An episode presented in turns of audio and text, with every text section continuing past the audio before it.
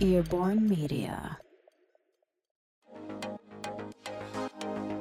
Cześć, nazywam się Artur Kurasiński i zapraszam Cię do wysłuchania wersji audio mojego newslettera.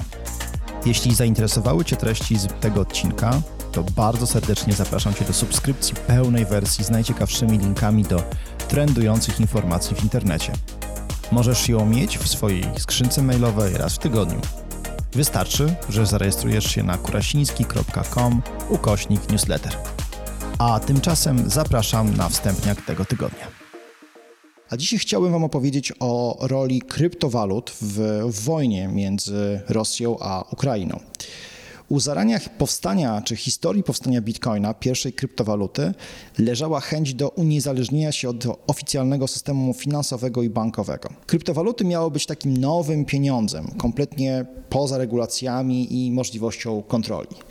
Osoba lub osoby identyfikujące się jako Satoshi Nakamoto tak przedstawiały założenia nowego sposobu dokonywania transakcji. Potrzebny jest elektroniczny system płatności oparty na dowodzie kryptograficznym zamiast zaufaniu, pozwalający dwóm chętnym stronom na bezpośrednią transakcję bez potrzeby posiadania zaufanej strony trzeciej. Obecnie nadal spieramy się, czym są kryptowaluty inwestycją o wysokim ryzyku i wysokiej stopie zwrotu, nowinką technologiczną i ciekawostką, a może właśnie przyszłością e, świata i przyszłością pieniądza.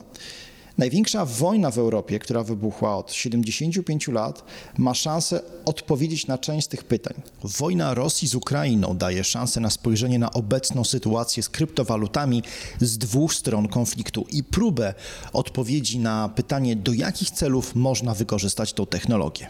Zobaczymy, jak wyglądają przykłady adopcji i wykorzystania kryptowalut po obu stronach frontu. Zacznijmy od Rosji. Czwartego dnia od rozpoczęcia inwazji na Ukrainę Rosja została odseparowana od światowego systemu finansowego poprzez odcięcie od SWIFT. SWIFT, czyli Society for Worldwide Interbank Financial Telecommunication, to sieć powstała w 1973 roku i jest nadzorowana przez banki centralne Japonii, Unii Europejskiej i oczywiście USA. System SWIFT wymyślony został do bezpiecznego wysyłania i odbierania poleceń przelewu oraz informacji o samych przelewach. Na całym świecie korzysta z niej, z tej sieci 11 tysięcy organizacji i instytucji finansowych. Szacuje się, że przez SWIFT przepływa ponad 40 milionów informacji każdego dnia, co przekłada się na transakcje o wartości biliona dolarów. Nie ma innego systemu działającego na taką skalę i co za tym idzie, nie ma alternatywy dla SWIFT. Największe rosyjskie banki po prostu przestaną pełnić swoją rolę. W dodatku już wprowadzone sankcje e, na Rosji odbiły się oczywiście na walucie narodowej, czyli rublu. W ten sposób, że no, rosyjska giełda w poniedziałek 28 lutego po prostu nie otworzyła notowań w obawie przed gwałtownym spadkiem cen akcji. Aby pokazać skalę problemu, Rosja ma 630 miliardów dolarów w rezerwach międzynarodowych. Duża część z nich przechowywana jest za granicą. Putin więc może nigdy tych pieniędzy już nie zobaczyć. Odcięcie od SWIFT i inne sankcje spowodowały paraliż eksportu i importu. To jest niesamowity cios dla rosyjskiej gospodarki i długofalowy problem, który pogrąży Rosję w chaosie i kryzysie.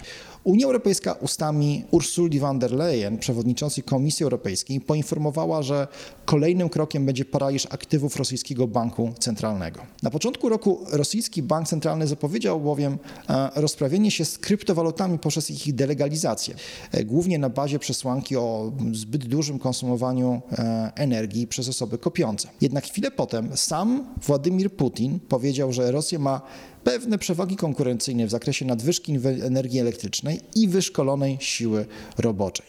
Ministerstwo Finansów Rosji przedłożyło błyskawicznie projekt przepisów, które pozwoliłyby mieszkańcom inwestować w kryptowaluty za pośrednictwem licencjonowanych podmiotów, oczywiście pewnie kontrolowanych przez rosyjski rząd, ale ograniczałyby ilość rubli, które mogliby mieszkańcy zainwestować w ten sposób. Putin wezwał do publicznego kompromisu w sprawie kryptowalut na miesiąc przed wybuchem wojny. Było to dziwne, bo w zasadzie każde autorytarne państwo nie chce dopuścić do tego, aby obywatele i organizacje pozarządowe mogły wykorzystywać kryptowaluty do gromadzenia środków finansowych.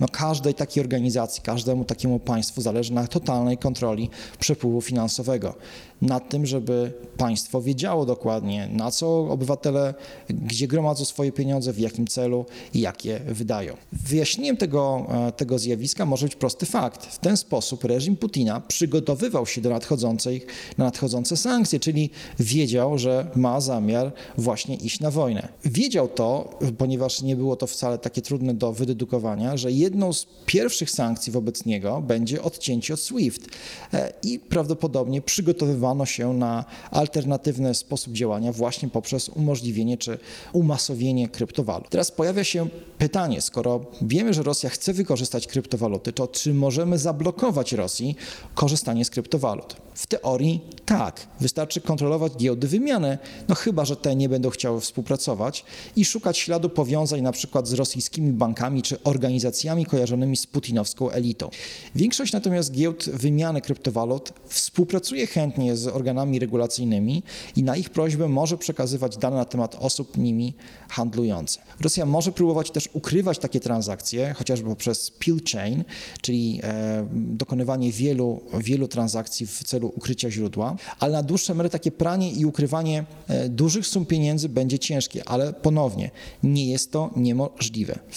O jakich bowiem kwotach mówimy? Rosyjski raport rządowy szacuje, że istnieje ponad 12 milionów portfeli kryptowalutowych w Rosji, na których obywatele tego kraju przechowują około 214 miliardów dolarów. Rosja jest też trzecim krajem co do wielkości według raportu Uniwersytetu Cambridge, w którym kopie się bitcoiny. Rosja nie jest natomiast pierwszym krajem z nałożonymi sankcjami, albo nie będzie, który ucieka przed skutkami sankcji właśnie w handel krypto.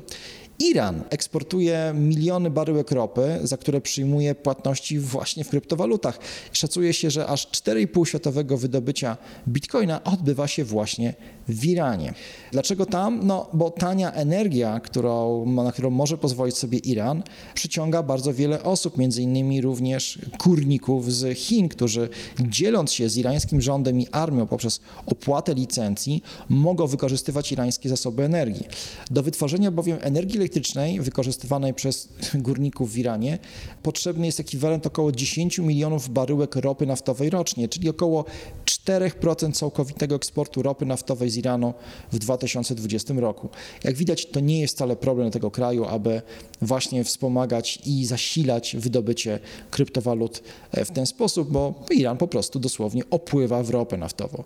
W Rosji również pojawili się Chińczycy, głównie w celu wymiany gotówki na Tether. Podobnie jak Rosja, Iran jest głównym producentem ropy naftowej, co pozwala mu wykorzystywać to paliwo do napędzania wydobycia bitcoinów i czerpać w zamian cyfrową walutę i właśnie wykorzystując to do, zakupu, do, do kupowania towarów i ich importu na teren swojego kraju. Dzięki temu Iran może unikać sankcji dotyczących płatności za pośrednictwem instytucji finansowych, a dzięki przesyłaniu krypto w modelu peer-to-peer -peer zmniejsza się w ogóle szanse na, na wykrycie, na to, aby ktokolwiek dowiedział się o szczegółach takiej operacji. Czy ma to potwierdzenie w liczbach, jeżeli chodzi o Rosję? Handel rosyjskim rublem a kryptowalutami podwoił się od czasu rozpoczęcia ataku na Ukrainę, osiągając 60 milionów dolarów dziennie i według e, danych Chain Analysis to będzie się tylko jeszcze zwiększało. Kryptowaluty będą coraz bardziej chętnie kupowane. O pomyślmy, w momencie kiedy w Rosji będą nakładane kolejne sankcje, właściwie przestaną działać banki, bankomaty, karty kredytowe, ponieważ liczący się operatorzy jak Visa i Mastercard po prostu przestaną świadczyć usługi. Kryptowaluty, dopóki będzie istniał internet i będzie prąd, będą właściwie jedyną szansą na dokonywanie jakichś transakcji i zakupów. Rosja pozyskuje kryptowaluty jeszcze w inny sposób. Organizacje przestępcze tego kraju, a być może nawet i rządowe, bo ciężko czasami jest je rozróżnić, wypracowują zyski z ransomware, czyli wymuszeń okupu. E, w zeszłym roku około 74% globalnego przychodu z oprogramowania ransomware czyli ponad 400 milionów dolarów w kryptowalucie trafiło do podmiotów, które prawdopodobnie w jakiś sposób są właśnie powiązane z Rosją. Nielegalne fundusze napływały do Rosji również za pośrednictwem dark webowego marketplace'u o nazwie Hydra, który jest zasilany przez kryptowaluty i który obsłużył ponad miliard dolarów, czyli miał taki przypływ na poziomie miliarda dolarów sprzedaży w 2020 roku. A jak ta sytuacja wygląda w kraju, który został przez Rosję napadnięty? Ukraina, która została napadnięta przez Rosję i Białoruś, bo pamiętajmy, że również wojska e, Łukaszenki walczą z Ukraińcami. Ukraina boryka się z różnego typu problemami na chwilę obecną. Od ataków cybernetycznych przez panikę obywateli do braków elektryczności, co przekłada się na dostępność wypłat z bankomatów i po prostu działanie systemu bankowego. Ograniczenia wprowadzone w ukraińskim systemie bankowym powodują, że wymiana i zakup kryptowalut staje się bardzo interesującą opcją. I podobnie jak w wypadku Rosji, także na Ukrainie walutą pierwszego wyboru jest Tether, który jest stablecoinem. Co ciekawe, od wielu miesięcy prezydent Zełęński dążył do stworzenia z Ukrainy innowacyjnego miejsca do eksperymentów z walutą elektroniczną i właśnie kryptowalutą.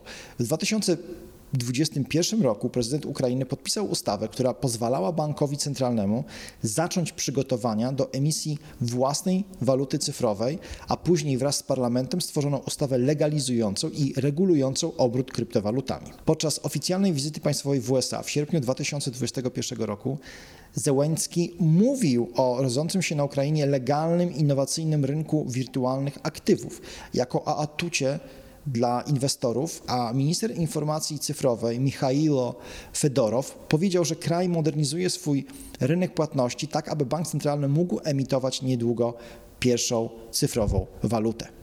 Krótko przed rosyjskim atakiem Ukraina miała plany otwarcia rynku kryptowalutowego dla firm i inwestorów. Chciano odbyć tur po USA i przekonywać inwestorów i fundusze venture capital z Doliny Krzemowej do współpracy. Pomimo tego ataku i wojny Ukraina zdobywa środki na prowadzenie walki z rosyjskim najeźdźcą za pomocą crowdfundingu i właśnie kryptowalut. 26 lutego na oficjalnym koncie Ukrainy na Twitterze udostępniono takiego tweeta z dwoma adresami portfeli kryptowalutowych.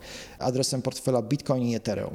Stań z narodem Ukrainy. Teraz przyjmujemy darowizny w kryptowalutach Bitcoin, Ethereum i USDT. Informacja została szybko podana dalej przez m.in. wicepremiera Ukrainy i ministra transformacji cyfrowej Michailo Federowa, który napisał: Stańmy z narodem, teraz przyjmujemy e, datki w kryptowalutach i podkreślając to, że to jest oficjalna informacja, że ten komunikat jest wystosowany przez oficjalny rząd Ukrainy. Najpewniej zatem jest to oficjalna akcja kierowana i koordynowana przez rząd, a kryptowaluty będą przeznaczone na walkę z rosyjskim okupantem.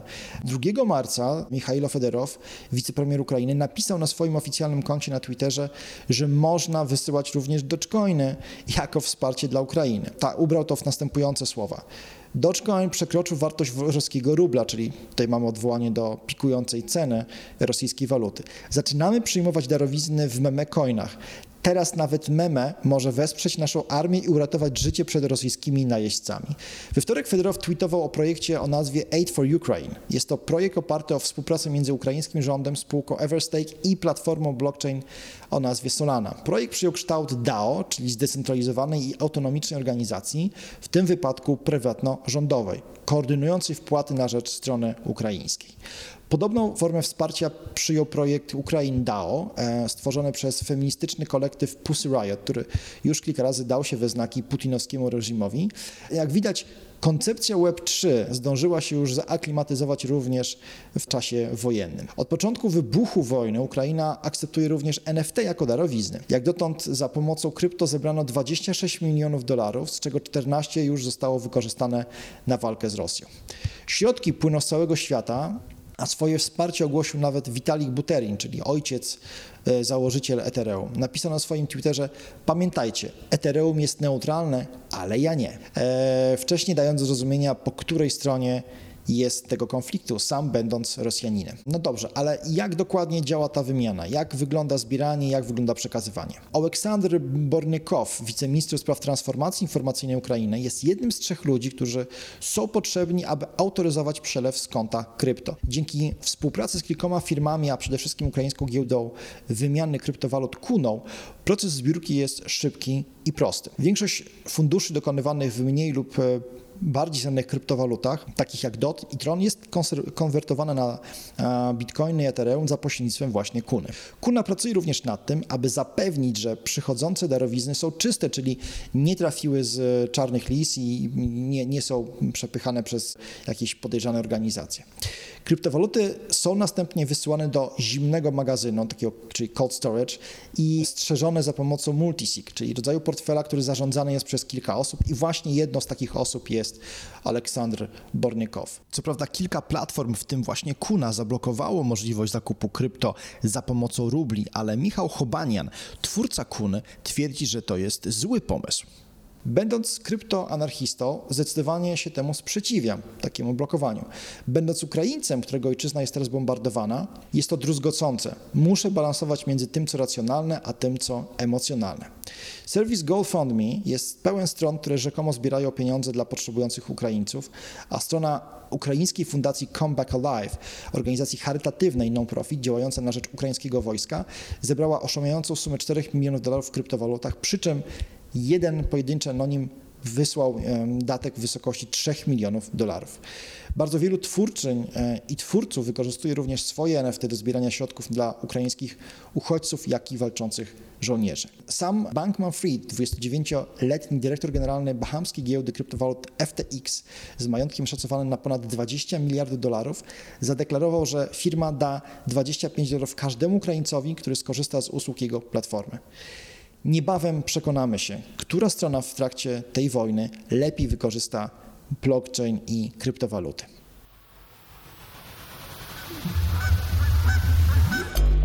Earborn Media.